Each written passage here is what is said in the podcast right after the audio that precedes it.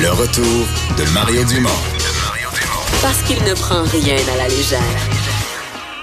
Il ne pèse jamais ses mots. Cube Radio. On est de retour. Un mot sur le budget de la ville de Montréal. Euh, Ça dépense dans l'administration de Madame Plante, euh, qui va dépenser presque 6,2 milliards l'an prochain. Ce qui frappe, c'est que c'est une hausse de 8,1% d'une année à l'autre. Euh, Une hausse de 8% des dépenses. Je vais vous avouer que c'est rare qu'on voit ça. Euh, vous allez dire, est-ce que les taxes pour les Montréalais vont monter d'autant? La réponse, c'est non. Euh, grâce au gouvernement du Québec, un transfert là, euh, important du gouvernement du Québec euh, pour euh, différents projets, là, pour des projets d'infrastructure, entre autres. Donc, c'est vraiment le gouvernement, les marges de manœuvre du gouvernement Legault qui permettent à la ville de Montréal de euh, dépenser davantage. On dit le compte de taxes municipales moyen, 2,1% d'augmentation. La mairesse dit c'est conforme à l'inflation. Ouais, on peut dire ça. L'inflation, euh, dépendamment des sources, c'est 1,9 ou 2. Fait qu'à 2,1, elle se démarque pas trop euh, de l'inflation, mais il faut vraiment voir là, que c'est grâce aux, euh, aux aides, aux transferts du, euh, du gouvernement euh, québécois que c'est possible. Sinon, euh, l'augmentation des taxes serait pas mal plus salée à Montréal parce que les, euh, les dépenses augmentent. Je dois avouer, les dépenses augmentent d'une façon qui est vraiment considérable. Puisqu'on parle de politique municipale, un petit mot, c'est un clin d'œil à Bruni Surin qui tentait sa chance pour se faire élire comme conseiller municipal à Laval, euh, qui est c'est une élection partielle, donc dans un vraiment dans un district de conseillers à Laval. Euh, il se présentait dans le parti du maire, dans le parti du maire euh, de Laval, Marc Demers, mais euh, il n'a pas gagné. Donc il a perdu, pas par beaucoup, écoutez, il a perdu par 82 voix euh, contre, euh, en fait, Contre lui, c'était un chef de parti qui se présentait. Et donc, Brény Sirin, ça veut pas dire que c'est sa dernière fois, c'est sa première tentative en politique. Euh, C'est pas déshonorant. De toute façon, c'est jamais déshonorant en politique. On offre ses services, les gens le prennent ou le prennent pas.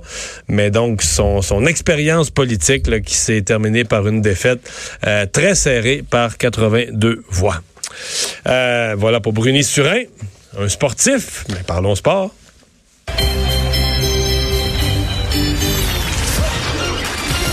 Jean-Charles Lajoie. Dis, exprimez-vous. Exprimez votre talent. Ça passe le test. Magnifique. Jean-Charles Lajoie. C'est la catastrophe, Jean-Charles. Ah, absolument. C'est pire que ça. Bon. La nation est attaquée. Non, mais c'était gênant samedi, là. 4-0, perdre. Ouais. C'est ce que j'ai fait hier, Mario, avec ce qui me restait de voix? T'as braillé. Non, non, pas du tout. OK. Pas du tout, parce que, tu sais, on se remet. Ce Ah oui. n'est que du sport. Oui, hein, c'est vrai, je l'oubliais, je l'oubliais. On va pas en mourir. Je l'oubliais. Mais j'ai contacté six personnes de mon réseau dont je savais qu'ils étaient au Centre Bell samedi soir. Toujours avec mon air euh, fafouin, là, c'est-à-dire que j'ai l'air d'appeler pour rien, mais il y a toujours une raison à mon appel. Deux de ces six personnes-là sont ce que j'appelle des occasionnels. Ils vont au Centre Bell entre une et trois fois par année, dépendant. Les quatre Comme- autres comme sont... moi, ça. Ouais, les, les quatre autres sont détenteurs d'abonnement de saison. T'as passé une belle veillée hier, blablabla. Et dans les six cas, je te le dis, là, dans les six cas, avant de me parler de Carey Price, qui a été épouvantable, avant de me parler de la défensive, qui est encore pire que Carey Price, si ça se peut, avant de me parler des deux buts de Max Domi, que ça a donc fait du bien, les six, la première affaire qu'ils m'ont dit unilatéralement, m'a dit dire une affaire, on a eu tout un show. C'est sûr qu'on a trouvé ça plate à la fin de subir la défaite, de perdre le match. Il y a eu des Mais on buts. y a cru jusqu'à toute fin. Les 7-8 dernières minutes, on perdait par un but. On pensait qu'on allait en marquer deux autres. On espérait en marquer au moins un parce qu'on voulait que ça se poursuive en prolongation. Tellement on a eu une belle veillée puis on a eu tout un show. Et ça, Fait tu me dis que c'est quand même mieux que de perdre 1-0 puis qu'il y a eu 16 lancés. essaye 2 à 1 en prolongation mercredi passé contre les sénateurs d'Ottawa. C'est une défaite où le Canadien a ramassé un point. Tout le monde s'est endormi, à la TV comme au Centre Bell. Quelque part en deuxième, là, ça ronflait sur un méchant temps au Québec. Alors que samedi soir, tout le monde a été sur le bout de son siège toute la soirée. Moi, je dis ceci. Avec une équipe en transition, qui n'a aucune chance de faire les séries éliminatoires, et mettons que j'admets qu'ils ont une chance parce qu'ils jouent les matchs, mais qu'une fois rendus en série, ils vont se faire sortir derrière par-dessus la tête. Alors, à quoi bon tenter de gagner 0 à moins 1 À quoi bon Claude Julien, dans une saison de 82 matchs, commençait à brasser de la soupe dans le vestiaire après deux périodes, alors que, je le rappelle, à ce moment-là, les Rangers viennent de marquer les trois derniers buts du match, mais tu mènes encore par un. Tu mènes 4 à 3 ça te sert à quoi de revirer tout à l'envers dans le vestiaire entre la 2 et la 3 parce que t'aimes pas ce que tu vois, parce que tu es un puriste et un conservateur, puis que pour toi, le hockey, ça se joue platement avec des schémas défensifs exécutés à merveille. Ça te sert à quoi? Donc, tu me dis que Claude Julien a reviré tout à l'envers entre la 2 et la 3? Ben, tout à l'envers. Il a avisé de la question. Il l'a confessé lui-même après le match. J'ai ramené mes gars à la terre entre la 2 et la 3. Visiblement, ils n'ont pas compris le message. non, mais il l'a dit de même. Quand le coach fait vœu que son message n'a pas passé, tabarouette. Ça, il fait ça dans la même semaine où les jeunes ont eu la peau de Babcock à Toronto, là. Il devrait savoir que si les jeunes de Toronto ont eu la peau de Babcock, ça se peut que les jeunes de Montréal se disent l'adjoint de Babcock, sa peau doit être encore plus facile à avoir. Comprends-tu ce que je veux dire? Là? Oui, oui. Tu sais, la nature humaine étant ce qu'elle est, Mario, là. Sais, personne, là, là, les tissus de panier, fumeux de gitane et cracheux de soupe à la solde du CH vont tous te dire, ben voyons donc, qu'est-ce qu'il dit encore, là? Garde-les s'énerver, c'est pas de même que ça marche. Ben oui, c'est de même que ça marche avec la nature humaine.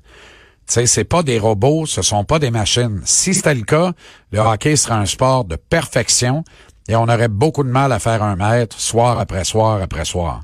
C'est un jeu d'erreur, c'est le plus grand des jeux d'erreur et en même temps, c'est un sport qui a besoin de grands motivateurs, les jeunes ont besoin de se faire motiver exactement comme c'était le cas dans les années 80. Tu sais, on a connu la grande époque des Michel Bergeron, des Jacques Demers à la limite, des grands motivateurs devant l'éternel qui étaient de moins bons techniciens. Ces gars-là ont été remplacés parce qu'on disait maintenant la game a changé, le hockey se joue à un autre niveau, ça nous prend des docteurs à Bornick. Fait qu'on a mis des docteurs à Bornick derrière les bancs ça a aseptisé complètement la game et la Ligue nationale voyait euh, ses revenus s'en aller ça, ça dérive. La Ligue était en perdition, cherchait des moyens de se redonner un peu de lustre. Alors, on a trouvé aujourd'hui euh, des motivateurs qui ont leurs lettres. Donc, des universitaires du hockey, mais qui ont fait un peu de psycho et qui sont des motivateurs. C'est ça les coachs d'aujourd'hui. Les meilleurs coachs aujourd'hui sont ceux-là. Visiblement, Babcock n'était pas de cette catégorie, encore accroché aux vieilles méthodes. Il a gagné la coupe, mais en 2008, imagine. Et dans un tournoi olympique avec un club pacté, moi, j'y compte pas les deux médailles d'or. Ça, c'est des tournois de trois semaines. C'est bien rare que tu t'assures en trois semaines que plus personne est capable de te sentir. Alors, tu y vas, puis tu veux gagner une médaille d'or pour ta patrie, puis tu le fais, puis après ça, tu es bien content de retrouver tes pantoufles dans ton club régulier avec une médaille d'or au cou. Donc, euh, après le match samedi, outre le fait de confesser qu'il a livré un message qui n'a pas été compris entre la 2 et la 3, Claude Julien a tiré encore une fois, pour la troisième fois dans cette série de quatre défaites contre des équipes hautement prenables, un jeune en dessous de l'autobus. Cette fois-ci, ça a été Yesperi Kotkaniemi. Et il ne s'est pas gêné pour en beurrer épais, là il a, il s'est commis dans un bête, dans une bête erreur avec un dégagement refusé. Il a fait le très mauvais choix de jeu. On s'est retrouvé avec une mise en jeu dans mais celui qui est moins 3, celui qui est moins 3, c'est Tatar, ce que j'ai vu? Moi, j'ai ben pas vu le match, j'étais à la place des arts, mais c'est moins ben, il 3. Il a pas été le pire. Je te le dis, il a pas été le pire, euh, Kotkaniemi. Puis là, il dit, il prend la mise en jeu parce que t'as pas le droit de changer d'effectif sur un dégagement refusé. Kotkaniemi perd la mise en jeu nettement, ce qui est vrai. Et les Rangers marquent le but gagnant là-dessus et l'emportent 6-5.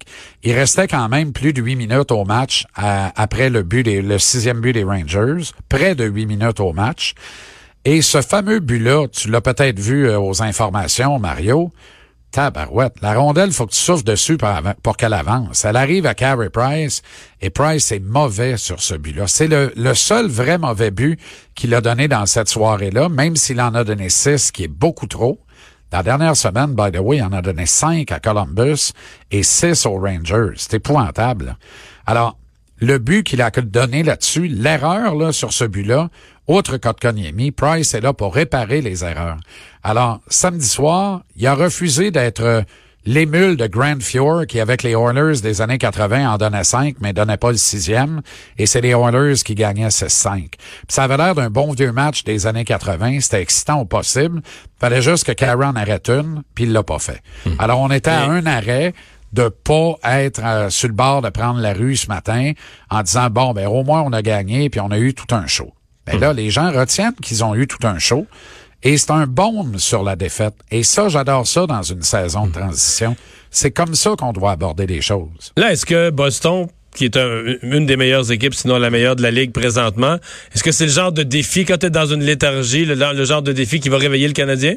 Ben absolument. Puis le Canadien va probablement battre les Bruins Ah demain. oui? Et tu sais ce qui est fameux avec ça, c'est qu'à la machine à café mercredi matin, tous les grands fans, les homos flambeaux bien hauts devant l'éternel vont dire Hey, faut absolument faire ce qu'il faut pour être dans les playoffs, parce que dans les playoffs, c'est juste des bons clubs, puis les bons clubs, on les bat. Ouais. Tu comprends? Parce que dans les Alors, playoffs, les bons, les bons en clubs termes- mettent pas le deuxième gardien dans En- les playoffs. en- entends mon ironie, là. Ouais, tu ouais. comprends? Alors, on se raccroche à ce qu'on peut. On croit parce qu'on veut bien croire. On croit parce qu'on aime. C'est ça qui est beau là-dedans. Moi, ce que je retiens, c'est que samedi, c'est une défaite à mon goût en joie le vert. M'en fous de pas avoir eu de point de classement. Moi, je préfère avoir la franière qu'avoir une ronde de série où tu perds en 3 d'un 4 de 7 en avril. Et euh, euh, ça, c'est d'une part. Et d'autre part, perdre de cette façon-là, c'est quand tu veux. Le spectacle était formidable. Je te le dis, tout le monde sur le bout de son siège. C'était merveilleux. C'est ce qu'on veut. Hey, merci, JC. Salut les gars, à demain. Bye.